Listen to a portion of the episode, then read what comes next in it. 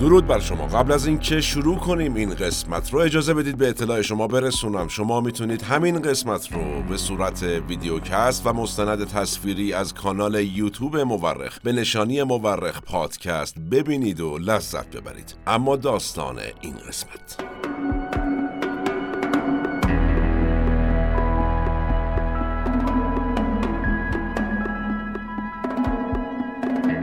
سلام من احمد هاشمی هستم و این اپیزود 22 از پادکست مورخه که اسفند ماه 1401 منتشر میشه. ما البته قصد داشتیم به سیاق چند قسمت گذشته داستان جنگ جهانی دوم رو همچنان ادامه بدیم و به فرجام برسونیم. ولی یه اتفاقی افتاد. یوتیوب برای ما پیغامی فرستاد و گفت آقا جون به دلیل جنگ روسیه و اوکراین از تاریخ 23 مارس سیاست هایی را برای محدود کردن تصاویر مربوط به جنگ اعمال کردیم. و ما گفتیم ای دل غافل و براشون توضیح دادیم که قصد ما روایت تاریخ جنگ جهانی دومه و صحبت از این برهه تاریخی بدون نشون دادن تصاویری از جنگ عملا جوکه و امکان پذیر نیست.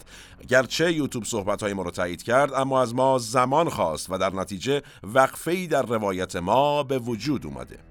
ما تو این وقفه قصد داریم که فرایند پژوهشمون رو بیش از پیش ارتقا بدیم و برای اینکه در نظممون هم خللی ایجاد نشه و بین ما و شما خدایی نکرده دوری نیفته این قسمت ویژه رو براتون ساختیم و طراحی کردیم و احتمالا یک یا دو قسمت ویژه دیگه هم تقدیمتون خواهیم کرد تا اینکه طی چند روز آتی دوباره برگردیم سر ادامه روایت جنگ جهانی دوم.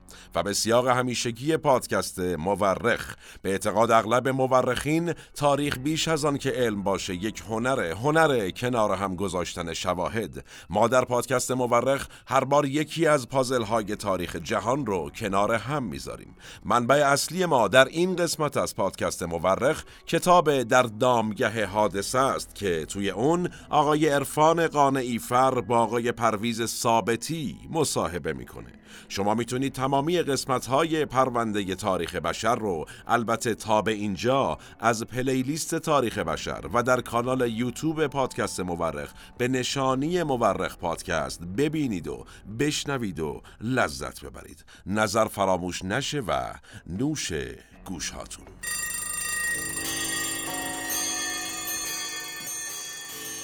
داریوش همایون که زمانی در دوره محمد رضا شاه پهلوی وزیر و سخنگوی دولت بود و بعدها هم یه تحلیلگر و منتقد سیاسی باقی موند البته ادعا می‌کنه که چی؟ بعد از جنرال حسن پاکروان هیچ شخصی در ساواک به دانش و فهم پرویز ثابتی نبوده است.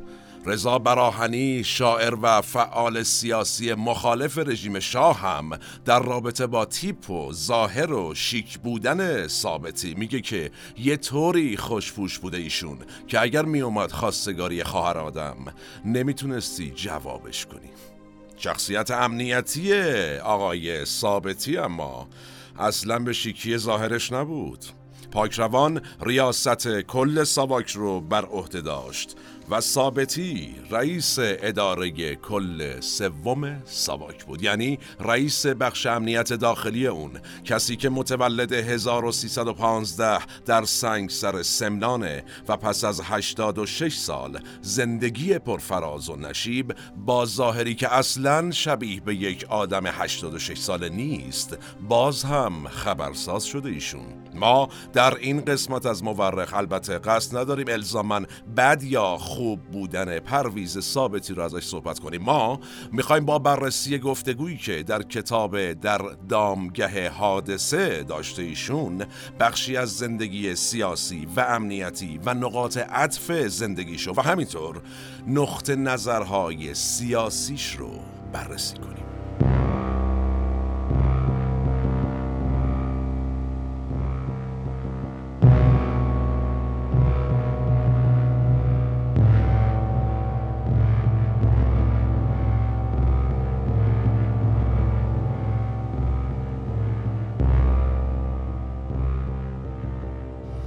پرویز ثابتی فقط سه ماه بعد از استخدامش در این سازمان به واسطه گزارش ها و تحلیل هایی که از مسائل سیاسی داخلی کشور ارائه می کرد تونست به ریاست بخش بررسی های سیاسی در امور امنیت داخلی منصوب بشه.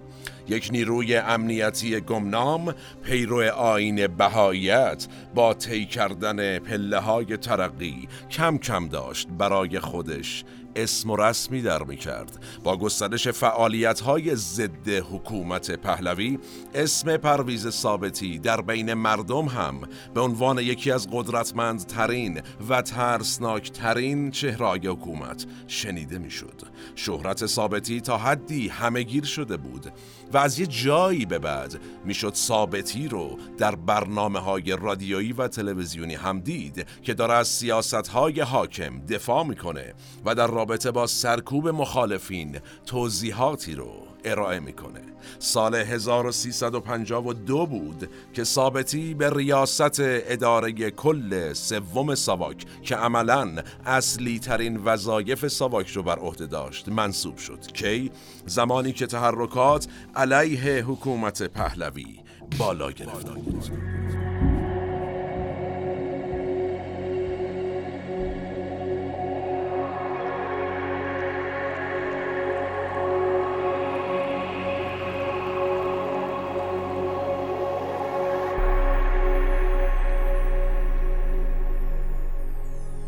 در کتاب در دامگه حادثه می‌خونیم که ثابتی در دوران مدرسه طرفدار مصدق بوده و همینطور طرفدار ملی شدن صنعت نفت. با فاصله گرفتن شاه از مصدق ثابتی هم از مصدق رو برمیگردونه. اون حالا معتقده که محمد مصدق عامل انگلیس و عضو فرقه فراماسونری بوده و اون رو یک پوپولیست تمام ایار عنوان می‌کنه. تا اینطوری همون بگه بسم الله این کتاب با نوع دیدگاه سیاسی آقای ثابتی. به خوبی.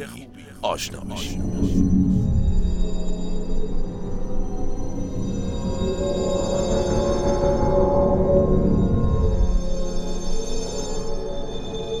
ثابتی بعد از اینکه یه کیسه تن مصدق می‌کشه تو کتاب میاد سراغ بیوگرافی خودش و توضیح میده که چطور جذب ساواک شد.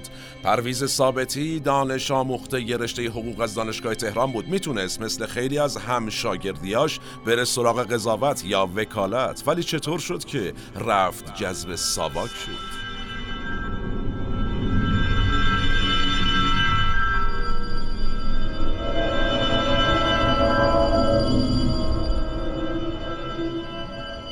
ثابتی میگه از دوران نوجوانی جذب فعالیت های سیاسی شده بوده. می‌خواسته بره جذب دادگستری بشه که از این طریق بتونه یا یه قاضی در امور سیاسی بشه یا یه وکیل سیاسی. ولی سال 1336 که ثابتی فارغ و تحصیل شده بود دادگستری به مشکل بودجه می‌خوره و جلوی استخدام جدید رو می‌گیره. یه نقطه عطف در زندگی ایشون. ثابتی به همراه دوست و همکلاسیش. کازم رجوی که برادر مسعود رجوی رهبر فعلی سازمان مجاهدین خلق باشه که معرف حضور عموم شما دوستان قطعا هست. تصمیم می‌گیرن برن استخدام آموزش پرورش بشن. تا از اونجا بتونن به عنوان کارمند رسمی منتقل بشن به دادگستری و خدمت کنند. اما انتها یهو موقعیت استخدام تو ساواک پیش میاد. به نظر ثابتی می‌رسه که ساواک فضای مناسبیه برای اینکه بتونه به کارهای سیاسی بپردازه. در واقع اگر کار امنیتی رو از جنس کار سیاسی بدونیم می‌تونیم بگیم که آقای ثابتی به دنبال سیاست وارد ساواک شد. و اینطوری داستان یکی از چهره های خوفناک دستگاه امنیتی حکومتی شاه شروع میشه.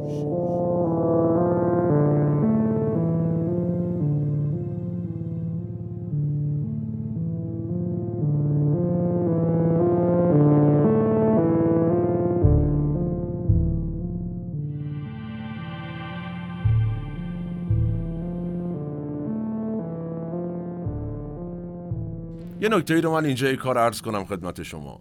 چرا ما میگیم مخوف به پرویز ثابتی؟ مگه ایشون چیکار کرده ها؟ اینکه چیکار کرده رو بهش می‌رسیم در ادامه. ولی این صفت رو از این جهت در اینجا به کار بردیم که آقای نادر انتصار که استاد علوم سیاسیه و یک مقدمه ای در ابتدای کتاب در دامگه حادثه که منبع ما هم هست در وصف و البته در ستایش آقای ثابتی نوشته تصریح می‌کنه که افکار عمومی ایران ثابتی رو به عنوان یک چهره مخوف و ترسناک میشناختن.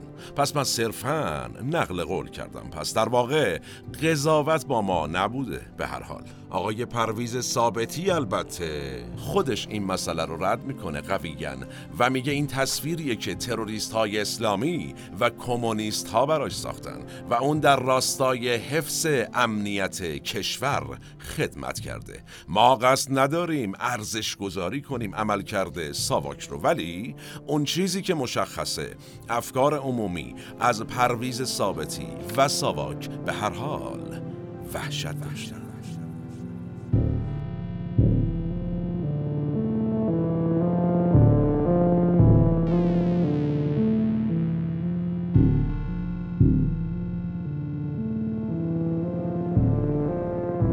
برگردیم به ادامه داستان پرویز ثابتی.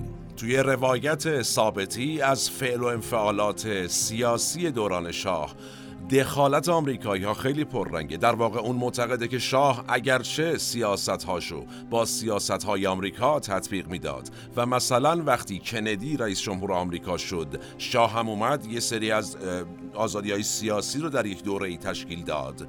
و این هماهنگی در ادامه هم البته بیشتر شد ولی وابستگی به آمریکا نداشت. ولی از اون ور نظرش چی بودای ثابتی؟ این بود که تقریبا تمام نیروهای منتقد و مخالف شاه در داخل وابستن به انگلیس و آمریکا و شوروی. از جبهه ملی و نهضت آزادی که ثابتی میگه مورد حمایت آمریکایی ها بودند تا آیت الله خمینی که ثابتی معتقده بعد از مرگ آیت الله بروجردی در صحنه سیاست کشور ظهور پیدا کرد و تا حامیان آیت الله خمینی مثل آیت الله طالقانی و مهدی بازرگان و حتی برخی دولت مردان حکومت پهلوی از جمله علی امینی که دوره نخست وزیر هم بود. معتقد بود با حمایت آمریکایی ها فعالیت می کردند آقای ثابتی.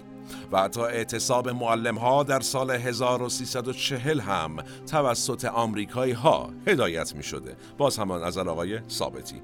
از این بیشتر هم گفته آقای ثابتی. حتی اسدالله علم که نخست وزیر شاه بود و بعد هم شد وزیر دربار هم عامل انگلیس بوده از نظر ایشون. ایشون میگه وقتی بعد از اصلاحات ارزی روحانیون و منتقدین اعتراض کردند ساواک رفت و سران نهزت آزادی از جمله آقای طالقانی و مهندس بازرگان رو بازداشت کرد و هر کدوم به ده سال زندان محکوم شدند. دو سال که گذشت شاه نامه داد که آزادشون کنید. ما کلی استدلال آوردیم یعنی آقای ثابتی کلی استدلال آورده که آقا اینها قابل اعتماد نیستند. باز یه سال بعد نامه اومد که آزادشون کنید. ثابتی میگه پیگیر شدم. ببینم کی پیگیر آزادی این هاست دیدم اسدالله علمه. اینجاست که میگه علم با انگلیسی ها در ارتباط بوده. حتی شاپور بختیار که یکی از آخرین نخست وزیران حکومت بود هم مرتبط با انگلیس ها عنوان میشه. توسط کی؟ پرویز ثابت, ثابت.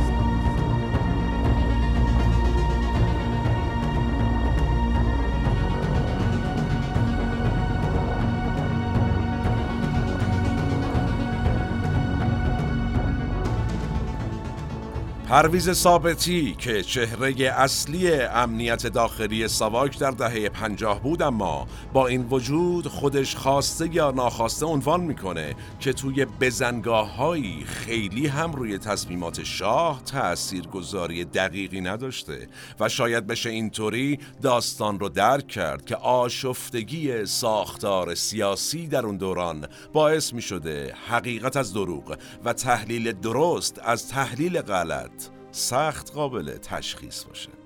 مثلا عنوان می‌کنه که در دهه پنجاه یک گزارشی از فساد در دربار که رأس این فساد هم اسدالله علم بوده رو برای شاه ارسال می‌کنه. گفتیم که ثابتی خیلی از علم بدش میومده و اون رو عامل انگلیس می‌دونسته. علم هم میره زیرا به ثابتی رو می‌زنه پیش شاه و شاه هم ثابتی رو تهدید می‌کنه محاکمه نظامی. یا مثلا یه جای دیگه میگه وقتی علی امینی از نخست وزیری کنار رفت شاه از ساواک یه گزارشی راجع به اوضاع جامعه خواست و ثابتی این گزارش رو نوشت و توضیح داد که مجموعاً افکار عمومی در رابطه با امینی مثبت فکر می‌کنه و دستاوردهایی که ایشون داشته خوب بوده. خودش توضیح میده که وقتی گزارش به شاه رسید گفتین فلان فلان شده چه نسبتی با امینی وطن فروش داره. و خلاصه پرویز ثابتی کلی چوب این گزارش رو در اون زمان خورده بود.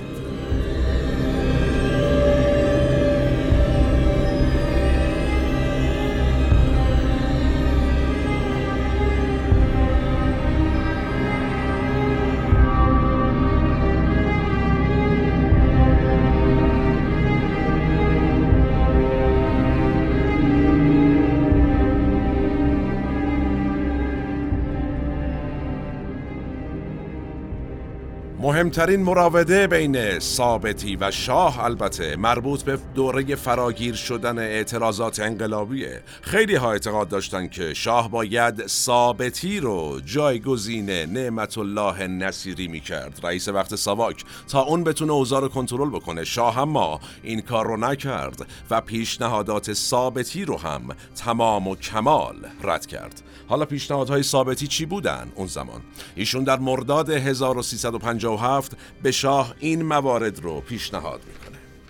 یک اعلام حکومت نظامی.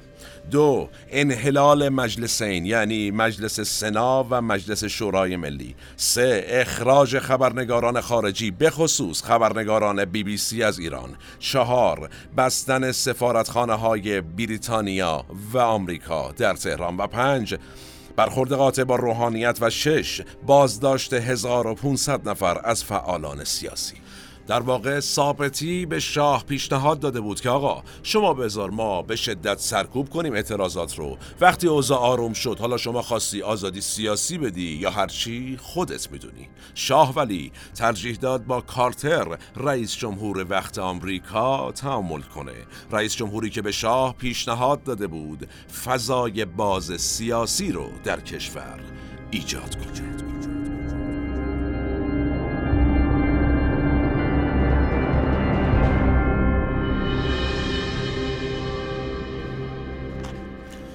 پرویز ثابتی نقل می‌کنه که حسن پاک روان که تا اوایل دهه چهل رئیس ساواک بود مخالف اعمال خشونت با مخالفین بود. با ترور حسن علی منصور نخست وزیر وقت به دست گروه فدایان اسلام که رهبرشون سید مشتبا نواب صفوی بود. پاک روان از ریاست ساواک برکنار میشه و نعمت الله نصیری جایگزینش میشه. با روی کار اومدن نصیری سیاست های ساواک تغییر کرد و حالا برخورد شدید و سرکوب با مخالفان حکومت به خصوص مخالفان مسلح به اصلی ترین وظیفه پرویز ثابتی تبدیل شد. این وضعیت تا سال 57 ادامه داشت. وقتی در خرداد 57 ناصر مقدم به جای نصیری شد رئیس ساواک گفت که من اومدم تا پرویز ثابتی رو کنار بذارم تا خشونت رو کنار گذاشته باشم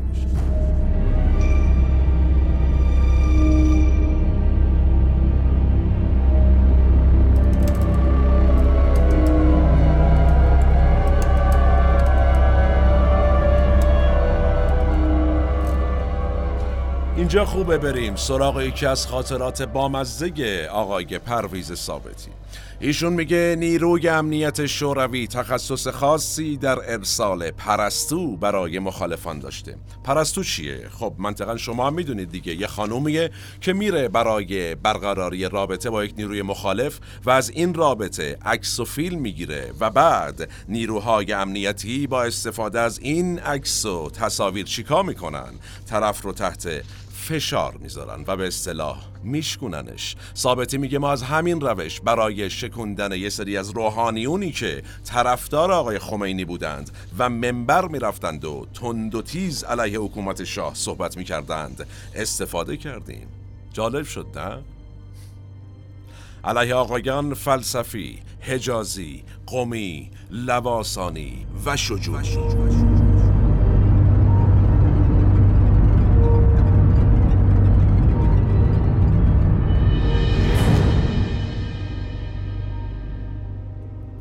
ثابتی میگه یه خانوم رو برای هر پنج تاشون فرستادیم و بهش گفتیم یه رفتار واحد و یک شکل رو برای همه اینها انجام بده. بعد هم عکس و فیلم و صدا تهیه کردیم. یه بار که فلسفه یه منبری رفته بود اون رو صدا زدیم گفتیم آقا بیا اینجا. این فیلم رو نگاه کن. این مال شیخ جعفر شجونیه. حالا خودت می‌دونی. فلسفی هم که دختره رو شناخته بود و فهمیده بود از چه قراره. گفت که شاید سیغه کرده این بند خدا. حالا چیزی نیست که ایشالله به امید خدا. بهش گفتیم این خانم شوهر داره. آقا جون چی میگی؟ دیگه آقای فلسفی ساکت شد.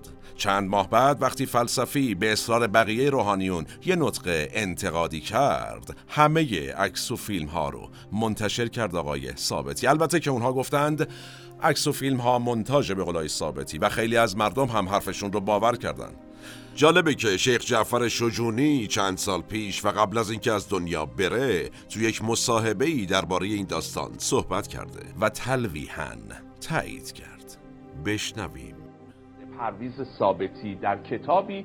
راجع به شما صحبت می‌کنه راجع به یک سری عکس ها صحبت می‌کنه. شما هیچ وقت جواب روشنی به این قضیه ندادین. می‌خوام خواهش کنم که در و اما جواب شجونی خدا بیامرز رو ببینیم و بشنویم البته. این مونی که به فلسفی نسبت دادن گفتند واقعیت. عکسای شما منتاج بود یا واقعیت داشت؟ ایشالله منتاج بود. ایشالله منتاج اگر ما رو به صورت پادکست میشنوید سری به یوتیوب مورخ ادساین مورخ پادکست در یوتیوب بزنید و اونجا ببینید.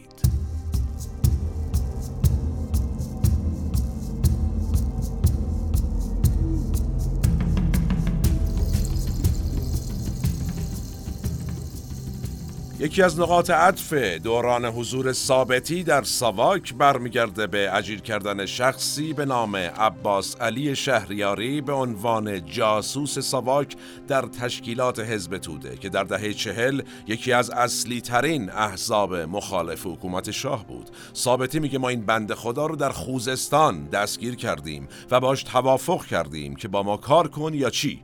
و اینطوری از توده جاسوسی می‌کردیم. از طرفی ثابتی میگه دهه چهل و پنجاه میلادی دههی بود که فعالیت های چریکی در سرتاسر سر دنیا مد شده بود و در آمریکای لاتین خیلی پرشور پیگیری می‌شد و این موج به ایران هم رسیده بود و حالا گروههایی مثل مجاهدین خلق و چریک های فدایی خلق هم فعالیت های مسلحانشون رو شروع کرده بودند.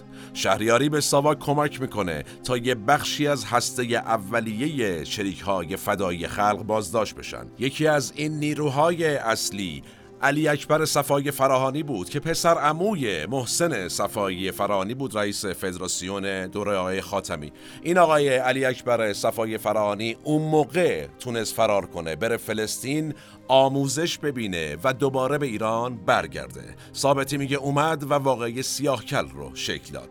در این زمان بیژن جزنی که یکی از رهبران فکری چریکهای فدای خلق بود توسط ساواک پیش از این بازداشت شده بود و در زندان بود در واقع. واقعی سیاهکل با شکست مواجه میشه. حالا این واقع سیاهکل چی بود؟ یه تعدادی از چریک های فدایی خلق در جنگل های سیاهکل پنهان شده بودند و قصد داشتن چیکار کنن؟ با کمک مردم محلی برن شهربانی اون منطقه رو تصرف کنن بعد کم کم گسترش بدن شمال ایران رو بگیرن. بعد گسترش بدن جنوب رو بگیرن. دیگه کلا بگیرن. حالا نکته جالب کجاست؟ نکته در تاریخ باید بهش توجه کرد. رکب اصلی رو از همون مردم محلی خوردن و سیاهکل با شکست مواجه شد و در نهایت سیزده نفر از اعضای این گروه یا زیر شکنجه کشته میشن یا به وسیله تیرباران اعدام میشن.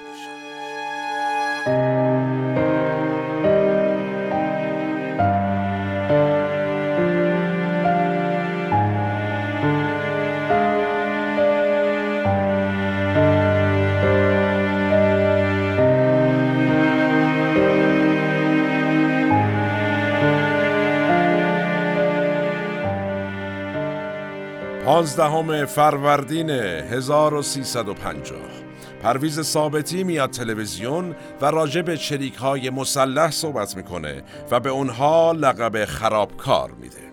جنگ مسلحانه دیگه شروع شده بوده و در ساواک بخشی به اسم کمیته ضد خرابکاری شکل گرفته بود. خیلی از نیروهای چپ مخالف با حکومت شاه البته بازداشت شده بودند و خیلی هم در درگیری با نیروهای ساواک کشته شده بودند. با این حال چریک ها مدام تجدید قوا می کردند در دهه پنجاه با توجه به بازداشت یا کشته شدن سران چریک ها رهبری این گروه به حمید اشرف رسیده بود. کسی که ثابتی اون رو یه فرد جوندار و ورزیده اتفاقا معرفی می‌کنه. رهبر قبلی چریک ها هم گفتیم کی بود؟ بیژن جزنی بود که در زندان بود. پرویز ثابتی یک جایی در کتابه در دامگاه حادثه میگه رفتم دیدن بیژن جزنی در زندان.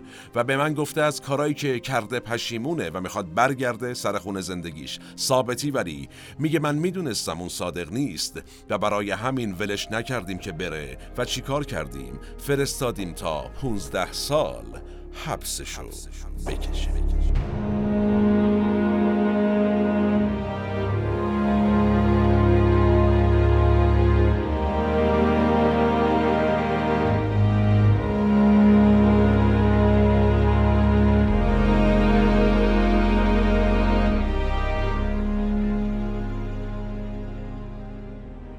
حبس بیژن جزنی هیچ وقت به پایان نرسید. اون به همراه هشت نفر دیگه از فعالین چریک های فدای خلق و سازمان مجاهدین خلق در تپه های اوین به ضرب گلوله کشته شدند.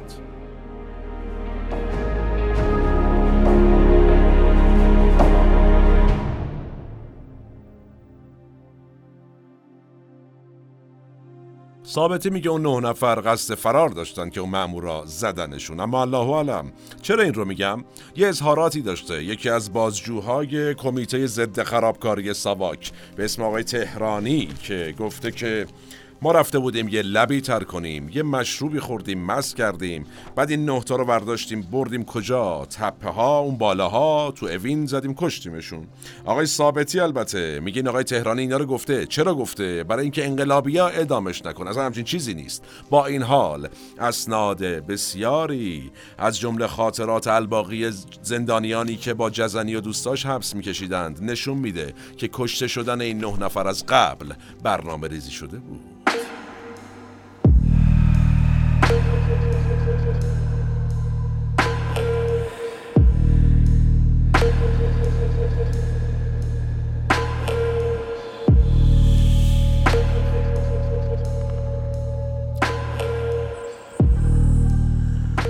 محمد محمدی گرگانی که اون زمان همبند جزنی بوده میگه ما حد زده بودیم تو خاطراتش که همچین اتفاقی شاید بیفته. جزنی می‌گفت ممکنه ارازل زندان رو تهدید کنن که ما رو با چاقو بزنن. ولی ایشون بهش گفته که شاید به شکل کاری که پینوشه در شیلی با مخالفینش کرد عمل کنند. اون عزیز چیکار کرده؟ زندان آتیش زده. یعنی زندان رو آتیش بزنن ما رو بکشن. بعدم بگن آتیش سوزی اتفاقی بود دیگه. عجیب این تاریخ. محمد گرگانی میگه وقتی سربازا اومدن و اسم جزنی و هشت نفر دیگر رو خوندن همه ما می‌دونستیم که این آخرین دیدار ماست پس با چشمانی اشکالود با هم. خدافزی کردیم. نه نفر از چهره های مبارز حاضر در زندان اوین در 29 فروردین 1354 کشته شده.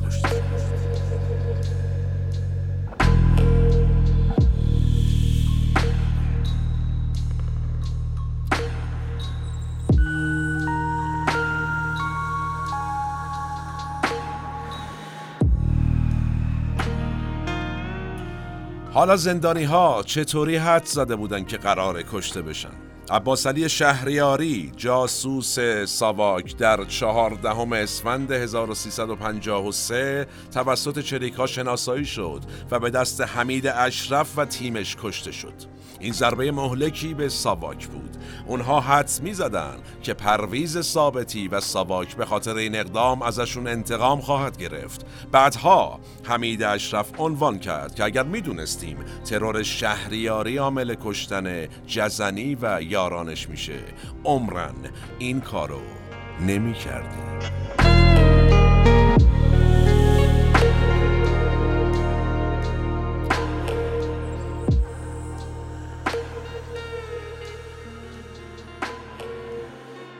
مسعود رجوی رهبر مجاهدین خلق یا به تعبیر مخالفین امروز این گروه منافقین کسی که گروهش در پیروزی انقلاب 57 نقش داشت کم یا زیاد بعد تبدیل شد به دشمن حاکمان جدید جنگ خیابونی به راه انداخت و بعد به عراق رفت و در جنگ ایران و عراق به صدام کمک کرد و هنوز هم گروهش در حال فعالیته مسعود رجوی در سال 1350 به همراه ده نفر دیگه از سران مجاهدین به اعدام محکوم شد.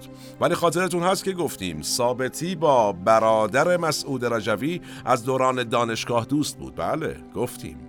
پس مسعود رجوی یک درجه تخفیف گرفت و به جای اعدام به حبس ابد محکوم شد. این هم یکی دیگه از نقاط عطف دوران پرویز ثابتیه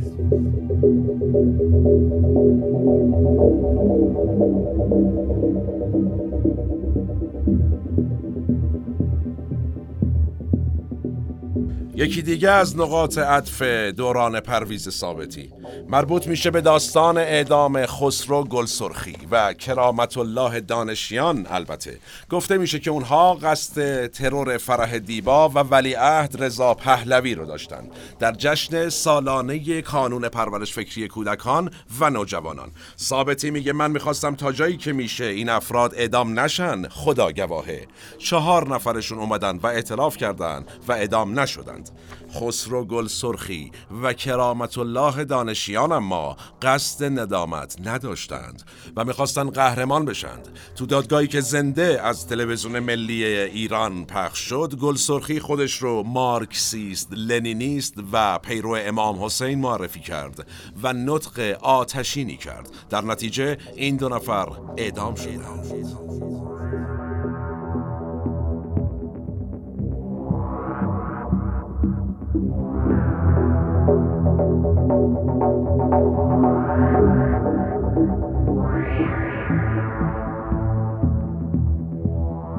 یک سری از منتقدین شاه معتقدند که این افراد قصد ترور یا آدم ربایی نداشتند از جمله بهرام مشیری منتقد جمهوری اسلامی و همینطور منتقد شاه که گفته اونها تفنگ چوبی همراه داشتن. این حرفا چیه؟ آقای ثابتی ولی این نظر رو مسخره می‌دونه و میگه مگه خاله بازی آخه؟ اه تفنگ چوبی داشتن. یعنی چی؟ به هر حال اعدام این دو نفر خیلی در مسیر مبارزات انقلابی که خیلی رمانتیک هم شده بود در این بره تاثیر گذاشت.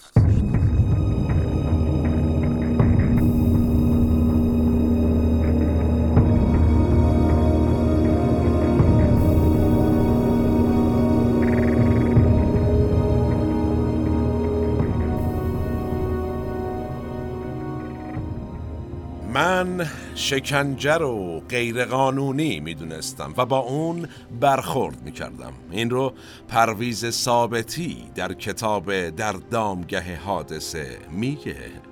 منتها بعیده کس دیگه ای بتونه شکنجه در زندان ساواک رو منکر بشه. نکته اینجاست. اینکه چقدر در رابطه با حدش اغراق شده یا نه و در قیاس با شکنجه در زندانهای سایر حکومت ها چطور بوده این یه بحث دیگه است و تو بحث ما نمی گنجه ولی اصل اینکه شکنجه وجود داشته که خب به هیچ وجه قابل کتمان نیست دیگه بوده دیگه. آقای ثابتی در کتابش نوشته که ما به بازداشتی ها اصلا یه شکنجه عجیبی رو می‌خواد بگه. ما به بازداشتی ها چلو کباب مفصل می‌دادیم با دوغ زیاد. بعد این دوستان خوابشون می‌گرفته. ما نمیذاشتیم اینا بخوابن. قلقلکشون می‌دادیم کار می‌کردیم. و این یکی از شکنجه های آقای ثابتی بوده. در این حد بوده. البته که این صحبت های آقای ثابتی شبیه یک جوکه واقعا. آقای رضا پهلوی ولی عهد حکومت پهلوی در مصاحبه ای به پرویز ثابتی و شکنجه در سواک اشاره می‌کنه که می‌تونیم همین الان اصلا یه قسمت هاییشو با هم ببینیم و بشنویم. بلا ایشون جزو کادر من نیستن. اما راجع به مسئله شکنجه. ببینید من شخصا اولا خیلی تاسف می‌خورم که این اتفاق افتاد. ولی با وجود این من نمی‌تونم توجیه بکنم من نمی‌تونم قبول کنم و به هر حال این رو من شخصا محکوم باز هم اگر ما رو میشنوید از طریق پادگیرها به صورت پادکست پیشنهاد می‌کنم سری به کانال یوتیوب ما بزنید و همین قسمت رو به صورت مستند تصویری و ویدیو پادکست ببینید و بشنوید و لذت ببرید.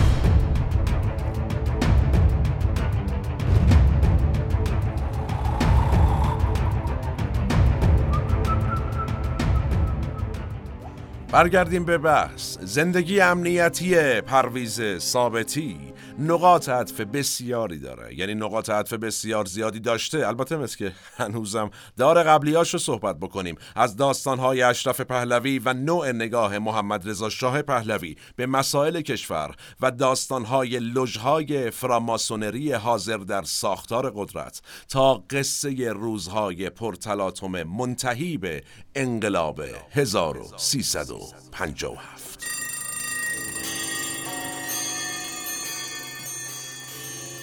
دو کتاب مخالف. ما از شما دعوت می‌کنیم که حتما یه نگاهی به کتاب در دامگه حادثه بندازید. موافق ساواک. و مخالف ها کتاب خاطرات زندانی های عموما چپگرای زمان شاه رو بخونید. مثلا کتاب خاطرات محمد محمدی گرگانی. بهش اشاره کردیم. یا خاطرات آقای لطف الله میسمی یا آقای بهمن بازرگانی و خاطرات البته آقای تراب حقشناس. همینطور می‌تونید سری به یوتیوب بزنید و صحبتهای هنرمندانی مثل بهروز وسوقی و داریوش اقبالی رو در رابطه با مواجهشون با سواک بشنوید. به هر حال مثل همیشه قضاوتش با شماست. تا چند روز آتی که با موضوعی جدید و البته جذاب با شما خواهیم بود. سالم باشید و در صلح شما رو به تاریخ میسپارم و میبینمتون